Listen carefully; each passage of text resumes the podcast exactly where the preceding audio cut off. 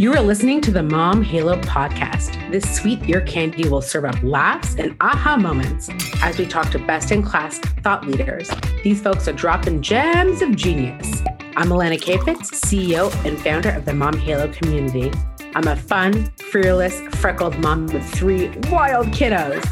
I love to introduce you to ideas and people that will rock your world, all while laughing out loud, because that is the only way to get through the daily grind of parenthood plug in your earphones and let's get to them.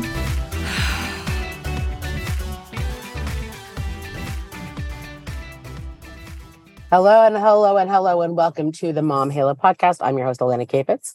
And this podcast has been in the making for many months, guys, but mostly because of my scheduling conflicts. But I'm super excited to introduce you to Jenni Diamond of Jenni Diamond Health. Hey, Jenni. Hey, how's it going? Good. Welcome. Why don't you tell our of our listeners Thank who you. you are, where you're from, what you do? Kick us off. Okay, perfect. So as you mentioned, my name is Jenni. I'm the founder of Jenni Diamond Health, which is an online platform that provides evidence based exercise programs for both new and expecting moms. And so I help moms to exercise safely, both during pregnancy and then gain strength, confidence, and energy postpartum. And uh, I also am both a pre and postnatal trainer and an occupational therapist. So I have quite an extensive education in anatomy, biomechanics, personal training, and more. Jenni, how did you get into this industry? I'm curious. What brought you to post and, and prenatal? Yeah, so I've always been super interested in this population. I started training almost 10 years ago, and I think it, it really came about so organically. I was given my first prenatal client and my first postpartum client, and of course, had to do my research. Um, as a certified trainer, there is not a ton of basic level education that you're given. You really have to seek it out. You have to take courses. You have to do your own research in the literature and evidence based practice. And so I started doing that and really just found it so interesting because there are, of course, certain things you have to do differently during and after pregnancy. And uh, when I started working with these first clients, I found it super rewarding seeing results, seeing them improve their health, improve their strength. And from there, I just started welcoming more and more referrals. And I started my social media account on Instagram, Jenni Diamond Health, around the same time and started sharing some of my workouts with clients. And that just led to more pre and postnatal specific referrals. And the more I worked with that population, the more I loved it, the more I learned, the more courses I took. And um, you know, over time, I just realized that I wanted to help reach more and more women and birthing individuals. And so that's what uh, led to the birth of Jenni Diamond Health. I love that so much. So take us through when you're hearing from, let's just start with expecting parents. If a mom is on a fitness journey of some nature or health and wellness journey, and she's, let's say, first time mom, she's expecting her first kiddo, why is she calling you? And what's the first, like, sort of mis- misnomer misconception about perinatal health and fitness? Yeah, so there is so much confusing information out there about prenatal exercise specifically. Um, I find most of my clients come to me because they're looking for a program that they know is safe, that they know is evidence based, and is going to best prepare them for both um, continuing to be and feel strong throughout their pregnancy, prepare them for labor and delivery, and also for the postpartum period. So that's usually why people will come to me. And then um, my programs also, they're super accessible. So they're online, they're 25 minute follow along workouts. You can pause and play as needed. Um, so if you have, you know, other kids at home and lots of, you know, responsibilities and live a busy life, it's, it's really doable. Um, so I, would say those are the main reasons why people end up coming to work with me and, and seek support there. So you're talking about it's confusing. What's confusing? Give me an example. What's the first thing that you hear people say that might yeah. sound like a confusing piece of information? Oh my gosh, there's so many. Um, the one that I like to talk about the most has to do with training your core. And so a lot of people think you can't train your core, your abs in pregnancy, and that it's, you know, not safe for the baby or for you.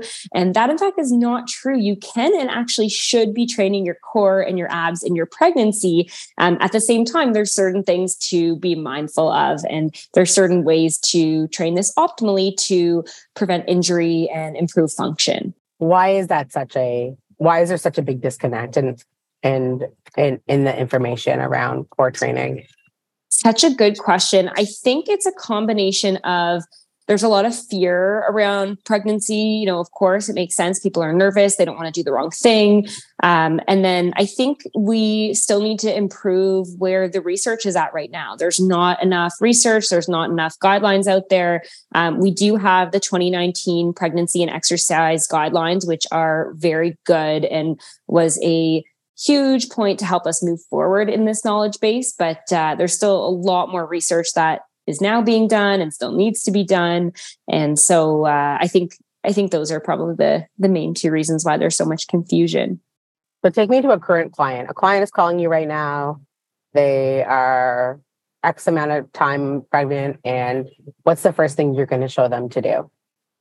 Yeah, that's such a great question. So starting off in pregnancy, the very first thing I'm going to take a client through is a core connection breath exercise. So, we want to make sure that we are setting the foundation right from the beginning. We know how to connect properly to our ab muscles, to our pelvic floor muscles, and know how to pair that with our breath, because then we can use that foundation to carry forward through all of our other strength and cardio based exercises to make sure we're doing things properly and in a way that's going to support your body physically and help you as you go forward in your pregnancy and through even labor and delivery as well. Okay, give us an example. What does that sound like? It's like, yeah, like taking, like, what is it actually doing? Give us 1% of the yeah, information. Tell yeah. Us. So, okay. So normally, and actually this, this whole breathing exercise and linking to your core, this is actually available for free on my website. So if you want the full seven minute long video and explanation, it's there. Um, but I'm going to keep try and keep this to about 30 seconds for us. So basically what you're doing is you're breathing in and at the same time letting your pelvic floor muscles relax the down and out and letting go of any tension. And again, there's lots of cueing and, and more explanation on my website and on that video with how to actually do that. And then as you exhale, you're engaging your pelvic floor muscles, which are your muscles that support all your internal organs. And you are cueing your deep core muscles as well to turn on exhaling, letting your belly come back in. Um, and then again, repeating that inhale, letting everything go again, and back to that exhale. So, this is what we're doing. We're pairing basically proper diaphragmatic breathing with proper pelvic floor and core engagement. Yeah, talk to us about pelvic floor because it's like a pelvic floor itself. There's so much conversation now about um, pelvic floor and movement and exercise. What is a pelvic floor and why does it matter? Yeah. So your pelvic floor, it, it's basically the muscles that run all the way from the front at where your pubic bone is, all the way towards the back where your anus is. And the muscles that exist along your pelvic floor are responsible for so many different functions. Um, and when they aren't working optimally, that's when you can end up with different kinds of what we call pelvic floor dysfunction. And that could be things like leaking urine, leaking um, other fluids as well. You could be having issues with prolapse. So um, that's when certain organs get displaced. You could have feelings of, you know, downward pressure or heaviness through the vagina. Um, these are all examples of pelvic floor dysfunction. Even things like um, painful intercourse or even just like pelvic pain. And all these things can happen partly or primarily as a result of issues with your pelvic floor muscles. And so when we exercise in pregnancy, there's a big focus on making sure our pelvic floor muscles are functioning optimally to prevent this kind of dysfunction from occurring. Sorry, I'm just in some wind, so I'm on mute. Um, okay, cool. So, um, walk us through some of high level. What's the best practices in later stage of pregnancy? What are the best practices in later stage of pregnancy so so define later stage like you mean like your 30 plus weeks what should you be doing yeah that's it walk us through like 30 plus okay so um, you can actually there's a lot of programs out there that you know specify training for specific trimesters um, everyone's going to respond differently. So, some people later on in their pregnancy have more aches and pains. Other people can actually build even more strength and can keep building that strength and feel great. Um, so it's very individualized. But the one thing I would say once you're around 34, 35 weeks plus is you want to start adding in a little bit more stretching, a little bit more focus on, again, the pelvic floor and um, doing that pelvic floor connection breath to practice that relaxation of the muscles. And those are some of the things that are going to help take you into labor and delivery more successfully as well. Yeah, I mean, I remember when I was having my kids and my first son, I remember like it was probably after the 14th week of being pregnant with my first kiddo. I felt or I believed somehow in 2017, like, oh no, 2017, no, 20, 2016. I was like, I thought for some reason that you weren't supposed to work out anymore. Like I just like stopped. Why was that such a big oh no yeah understanding? I don't know exactly why. I know um, there are some fears around exercise in pregnancy. Uh, if people, you know, wonder whether they're linked to like miscarriages or preterm delivery, and actually, we've shown in the research that there is no association with prenatal exercise and miscarriage or preterm delivery. And so, we do know that it is safe to exercise in pregnancy as long as you've been cleared by your primary care provider. And actually, we even know from the research that even if you're someone that has never exercised before and now you become pregnant, it is still safe to start an exercise program in your pregnancy.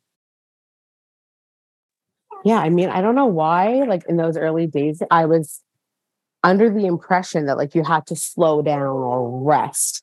You know mm-hmm. what I mm-hmm. mean? Where where did that come from? Was that just like a a fable of some nature? Like where did that I'm not, yeah, I'm not really sure where that myth came from. I mean, my, I've spent my whole career really like promoting that, you know, you should be exercising and you should be moving. Again, there, of course, are certain circumstances where this is not okay. And of course, you do always have to check and make sure that it is safe for you. But as long as you don't have any contraindications, um, there's actually so many health benefits for both you and baby of exercising during pregnancy. Yeah, of course it just I, I it's it's so uh, like clear to me now but then i just remember like i remember i was so active like i was probably working out five six days a week doing yoga five six days a week and i remember looking at myself in a yoga class in the mirror and being like oh my god this is going to be my last yoga class and oh, i remember no. just feeling like i couldn't do it anymore i just remember feeling right. like slower bigger yeah. less yeah.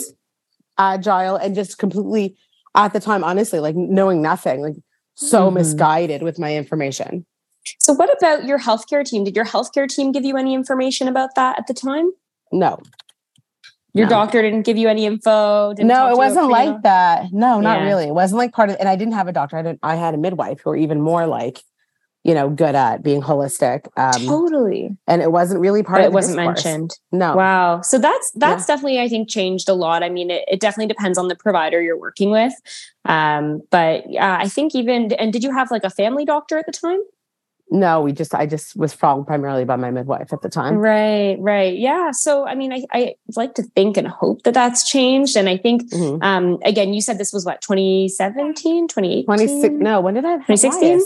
Lies is 2016. So it was 2015, 2016. And I'm like, 2015. I, yeah. You know, it's not that long ago. It's like, it's, it's, not, but there, you know what? Ago, this there's been research, a lot changing. Yeah. This research has changed like a ton. And I think, again, like these guidelines, these exercise guidelines, maybe c- can we link them in the show notes even of for course. people yeah, to grab? Yeah. yeah. Course, so, yeah. Yeah. So the 2019 guidelines, the again, it, it's now 2023. Like they're not brand new anymore, but these 2019 guidelines are a really great starting point to show people that yes, it's safe as long as you don't have contraindications and dictating all the benefits. So, what is a contraindication? You keep saying that. Can you just explain for our listeners what does that mean? Yeah, so there's certain conditions that mean that it might not be safe for you to exercise during your pregnancy. And so um, this is a conversation that you would have with your doctor. It could be things like uh, related to your past medical history or um, issues you might be experiencing during your pregnancy, such as like um, preeclampsia or, or, similar conditions. Um, and so there actually is a very accessible list on the 2019 guidelines of these red flag symptoms. Um, there's some that are, so there's called absolute contraindications and relative contraindications. An absolute contraindication is something that is like, okay, if you have any of these things, you should not be exercising. Again, it may depend. It's again a conversation with your doctor, but these would be things such as preeclampsia or um, issues with, you know, placenta, previa after a certain number of weeks, um, unexplained like vaginal bleeding that won't go away, things like that. And then there's also relative contraindications where it's like, okay, discuss the risks and benefits, you know, with your primary um, obstetric care provider. So um, things like, you know, if you have, if you're late into a pregnancy and it's twins, um, things like if you have gestational hypertension, um, certain other medical conditions like that. Yeah, I love that so much. Thank you for walking us through. Um, so, do you see what's the difference between training someone who's had their first kid or might be on a second or third pregnancy? How does your how does your sort of client um, interact with your program differently? That's such an interesting question, and I think where people are at in their second or third pregnancy again is so person dependent. I've seen all different ends of the spectrum with this. But um, one common theme that I have noticed is that people who've already had one child um, tend to be a little bit more keen on taking the programs and the recommendations a little more seriously, especially with respect to, I think, that common topic we keep coming back to of pelvic floor. So I think um, people who've had more one or more kids already tend to have more issues with their pelvic floor or at least tend to be more aware of the potential issues that could happen.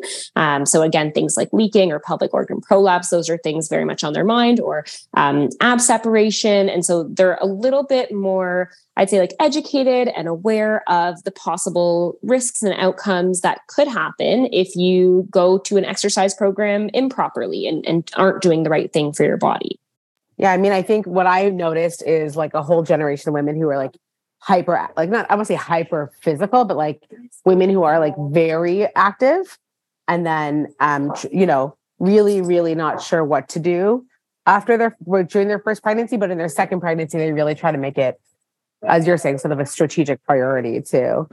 Um, mm-hmm. because they, they know what they know, right? Because then you have your first kid, you don't know what you don't know, really, right? You have to go exactly. through it and sort of experiment it experience it like firsthand before you know, oh shit, like I wish I could have done A, B, C, and D.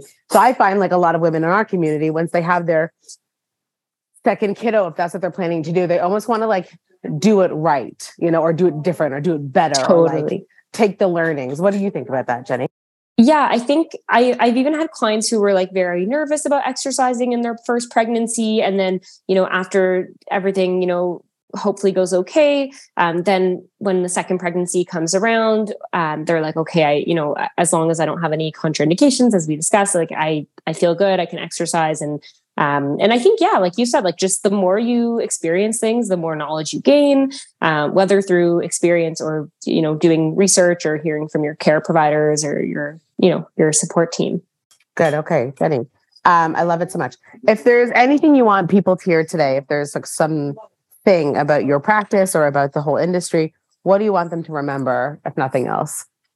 Mm-hmm. I would say, you know, while we're on the, this topic of prenatal exercise, that even a small amount of exercise makes a huge difference for both you and your baby's health outcomes. So, if you can't do even like your normal routine or a routine that seems optimal to you, you know, don't sweat it. Just do what you can. Just get moving, even, you know, 10 minutes a day. Huge, huge benefits in the research from that. So, um, and then I would say, in addition to that, definitely, you know, if you are going to do a program, make sure you are working with a qualified exercise professional who has lots of um, knowledge and expertise in this area so that they can deliver you evidence based exercise programming.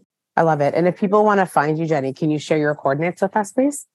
Absolutely. So, yeah, my Instagram is at Jenni Diamond Health, Jenni spelled with an I. So that's J E N N I, Diamond Health. And then my website is jennidiamondhealth.com.